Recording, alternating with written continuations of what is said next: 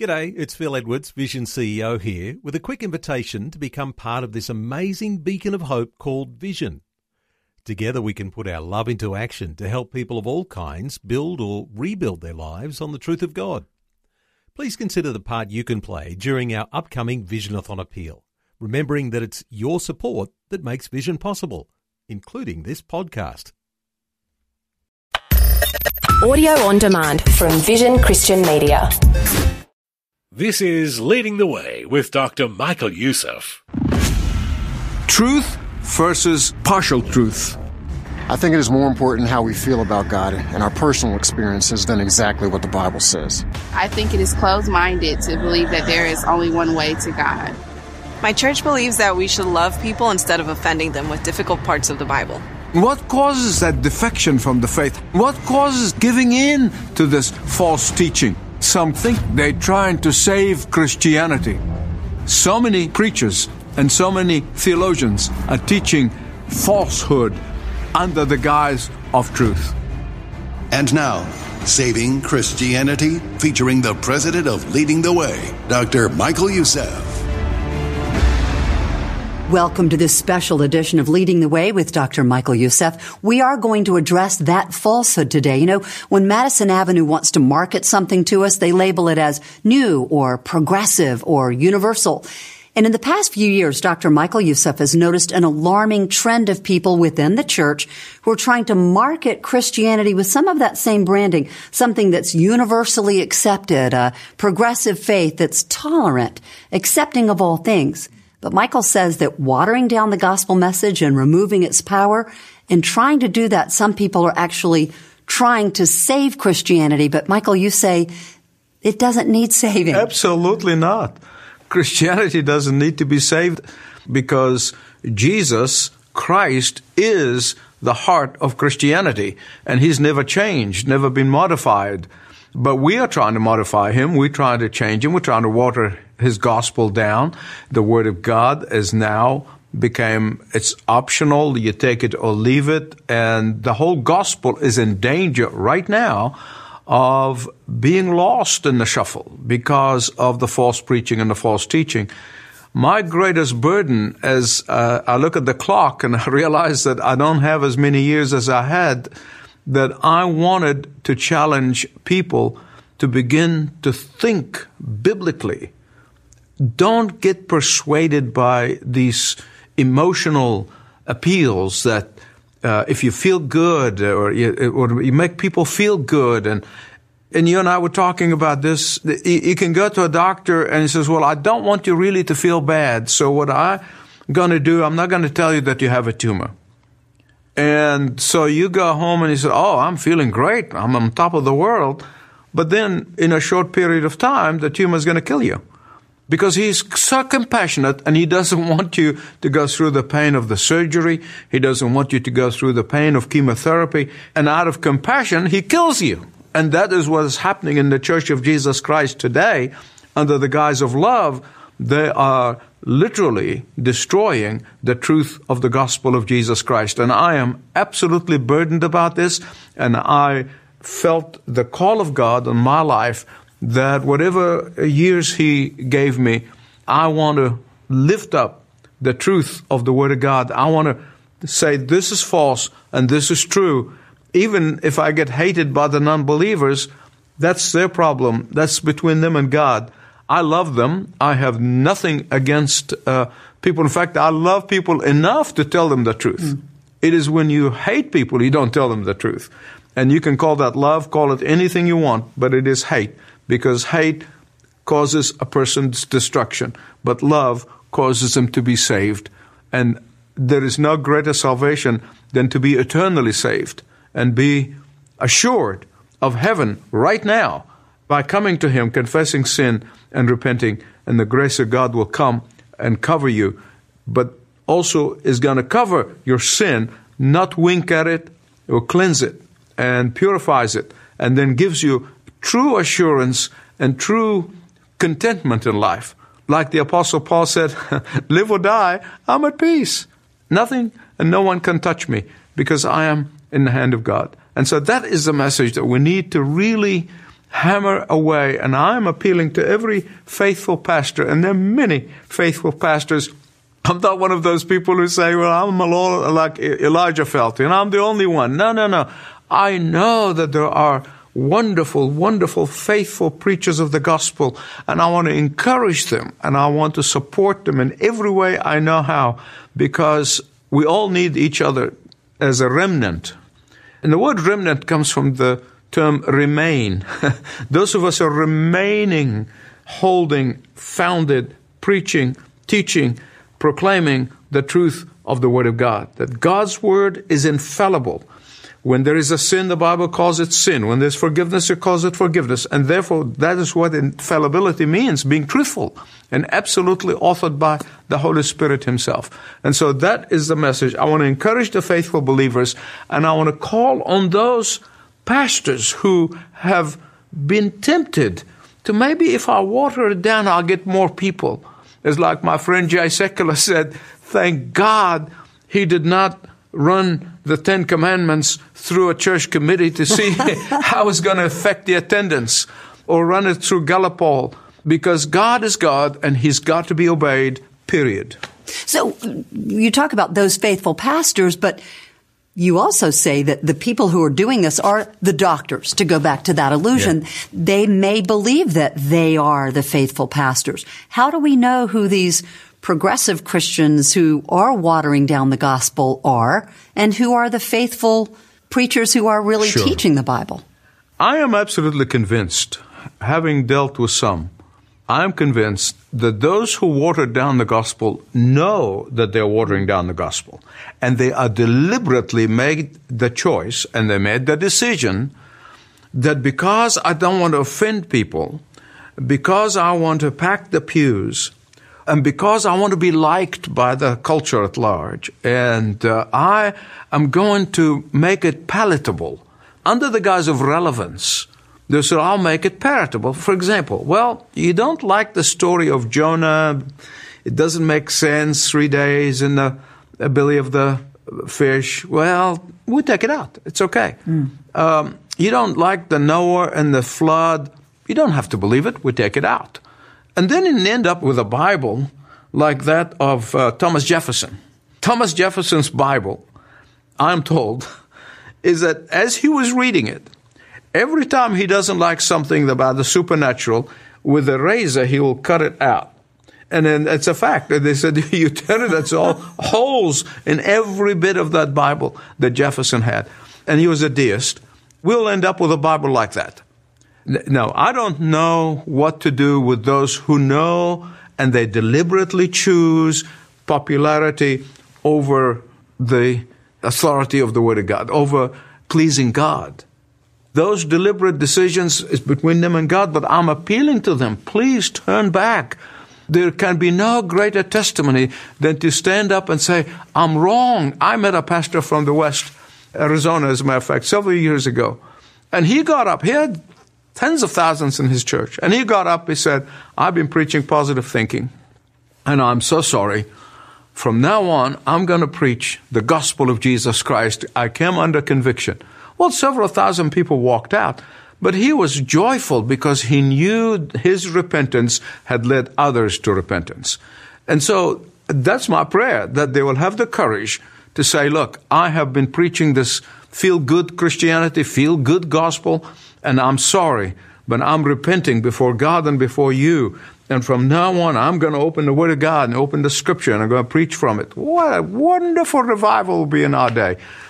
But also, I am concerned for the faithful pastors in many small church all across the United States, England, Australia, Canada, all across in the West who are really going through this temptation. I met a many years ago. I met a pastor in Texas, and um, and he was literally in tears after I spoke. And he said, I've been up all night because the temptation is, and yet he had a church of several thousand people. But the temptation of somebody near and dear to him was saying to him, but if you soften it a little bit, you'll get a whole lot more people. If you soften it a little bit. And he knew in his heart that he shouldn't do this. And so he said, Lord, give me a sign. Well, he was up all night praying, and he almost did not make it to the pastor's lunch where I was speaking. This is many years ago. And uh, He said, I come here. I said, I'm sitting in tears the whole time you're speaking because God says, This is the sign you wanted. He's a man I brought from Atlanta, Georgia to encourage you not to give in to the temptation, even though the person who's tempting you to do this is very dear to you and near to you.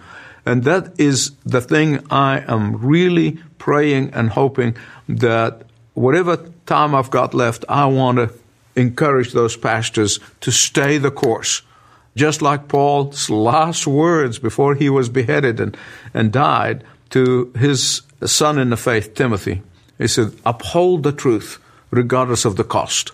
Because even back then there was a cost. Mm. Every generation knows that there is a cost in, associated with the preaching of the gospel, but don't count the cost because God is going to bless you far more than whatever it is you're going to lose. As people who do believe the Bible, right. as the infallible word of God, and they're looking to kind of shore up that faith day right. to day. Right. You say that there is a document that the church has created that right. was well thought out and it's lived many generations, and exactly. that's the Apostles' Creed. Yeah, and it's a summary. It's a summary of the faith. And the reason they put it together is because even in those early days of the church, uh, there were some people who were modifying the gospel, believe it or not. There were the Arians and there were the Nestorians and all these heresies that were uh, to do with the nature of the Trinity. And therefore, the early, early church put together this summary called the Apostles' Creed. What do apostles believe? What the core belief of the apostles? And so the Apostles' Creed, in fact, we use it in our church. We ask the congregation uh, on uh, special occasions to affirm the Apostles' Creed because this is a summary of what God has accomplished in history and what the apostles of Jesus Christ believed. And it's sort of the gospel in a capsule, if you like. And remember, literacy was not something that is very common, even though the Hellenistic Greek culture was, was, was dominant in the Roman world. But nonetheless, there were a lot of illiteracy. So to put the gospel in a capsule, which we call the Apostles' Creed, later on they expand on it in 325 in the town of Nicaea, which is in modern Turkey, called the Nicene Creed, which is much larger and longer creed. There was another creed called the Athanasius Creed. This is the Bishop of Alexandria in Egypt who literally single handedly fought all the heretics who trying to change the gospel. And this is in the first two centuries. So all these creeds were, uh, the earliest is the Apostles' Creed to say, this is the summary of the faith. If you don't have a Bible, if you can't read, here's your summary. And you believe that, and you become a believer in Jesus Christ. So,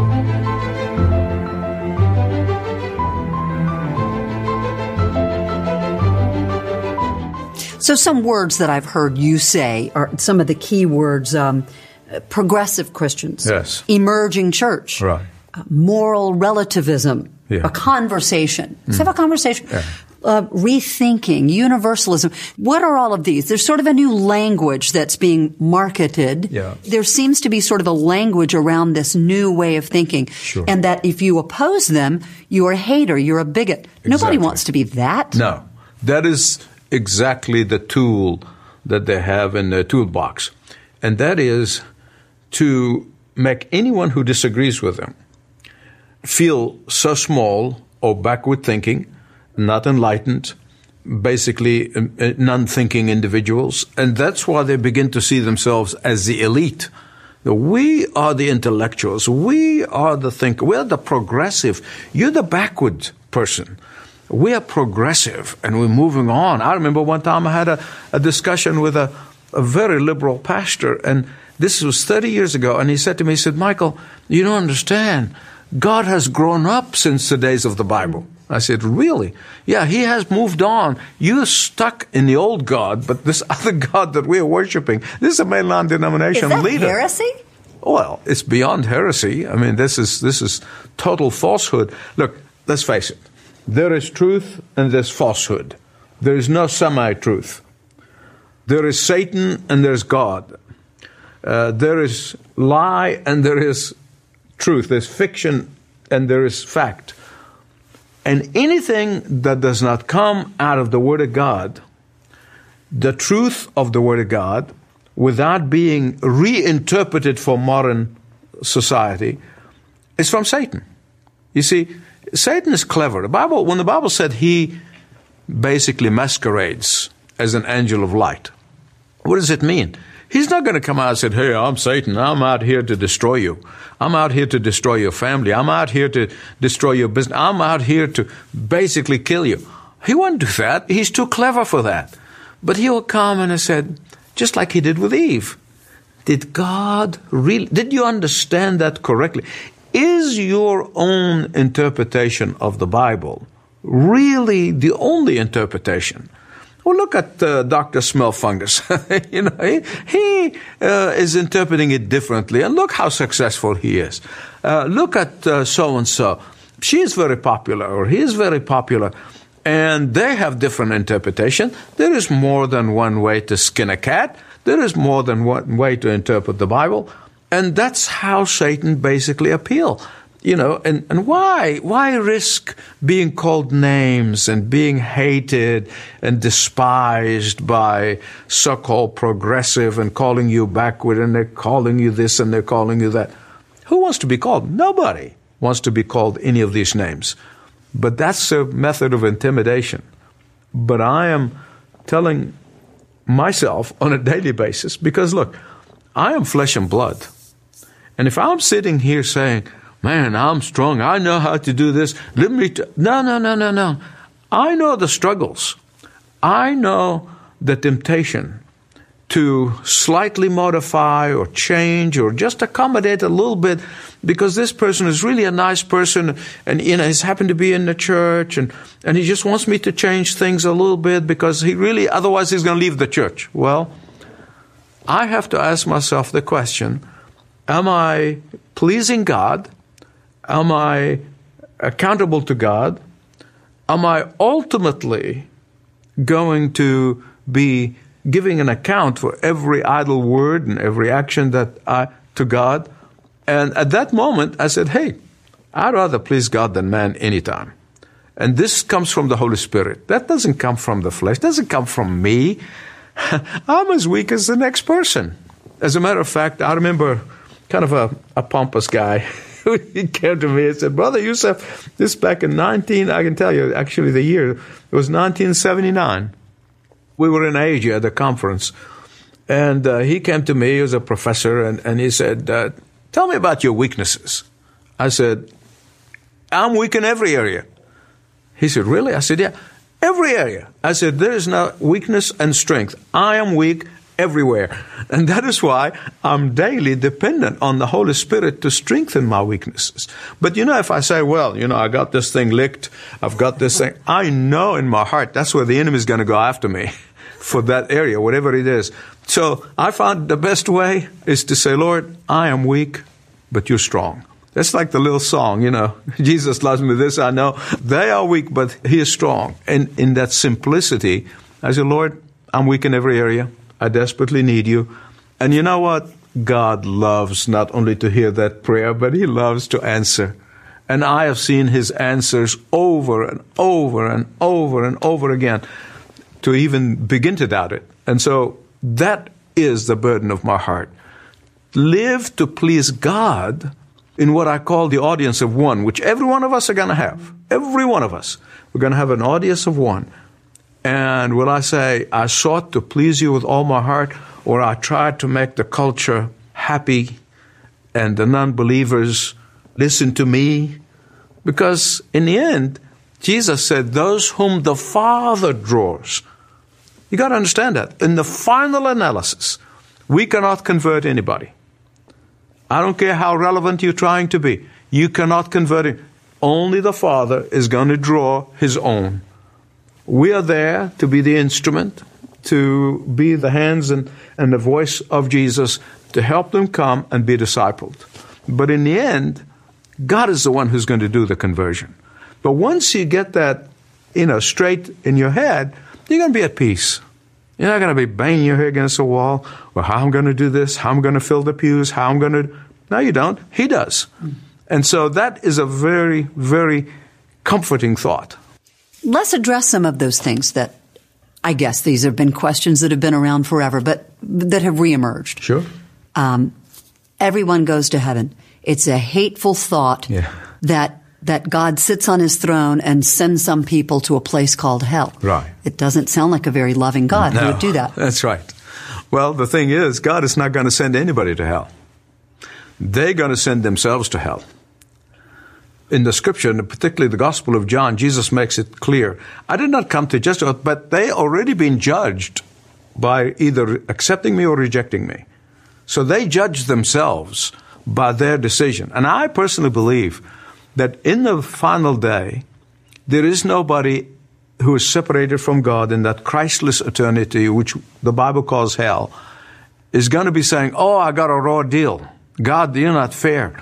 I think as we transfer all of us onto the other side, we're going to see things. I said, Yep, I brought myself here. I rejected Jesus. I heard my mother. I heard my father. I heard the preacher. I heard my husband. I heard my wife. But I rejected. I would not accept it. I thought I can be good enough for God. And yes, I deserve to be here. I really believe that with all my heart. You know, when Jesus told the story of Lazarus and the rich man, it's not because one is poor one is rich, but it just happened to be. One was totally living for self and the other one was not. And so at the end, now remember, Jesus created the world. He was there from the very beginning. This is not a parable, this is a fact. He saw this take place. And so the rich man goes into the torment of hell. And Lazarus is in the bosom of Abraham. That's kind of the way the Old Testament describes paradise. This is the bosom of Abraham. And so the conversation all across this huge gap, which we don't know, it's a space, time space, they're able to communicate with each other. And so the rich man says, he never says, that is not fair. Why am I here? I shouldn't be here. This guy was at my door having the dogs lick his wounds and I'm living on the crumbs. And why should he go there? Why should I be here? I've done good things. No, no, you don't hear any of that. Not one of it. And uh, he just began to immediately have some sober thinking and said, Oh boy, I have brothers who's still living. I don't want him to come here. It's like I often say, a few seconds in hell and he became an evangelist. and he said, Could you have Lazarus rise from the dead, go back to them and tell them to repent so they don't come here? That's what's going to happen in eternity. I don't care how many people are deceived of thinking they will make it to hell because God is just a loving God. He is a loving God, and that is why He did the most loving thing anybody can do. He sent His Son to die on the cross, bleed on that cross, and bleed to death, buried, and then rose again. That is the most loving thing to. If you reject that love, then that's your decision. It is the consequences of your decision, of your choices of rejecting Him or accepting Him. And so I am absolutely convinced that in the final day, nobody's going to say, when they end up in that place of torment, I shouldn't have been here. They will say, God, you gave me a fair deal. The discussion today explores the themes contained in Dr. Youssef's life changing book, Saving Christianity, and you can watch the extended video of this discussion at ltw.org. This program is furnished by Leading the Way with Dr. Michael Yusuf, passionately proclaiming uncompromising truth around the world. Learn more at ltw.org.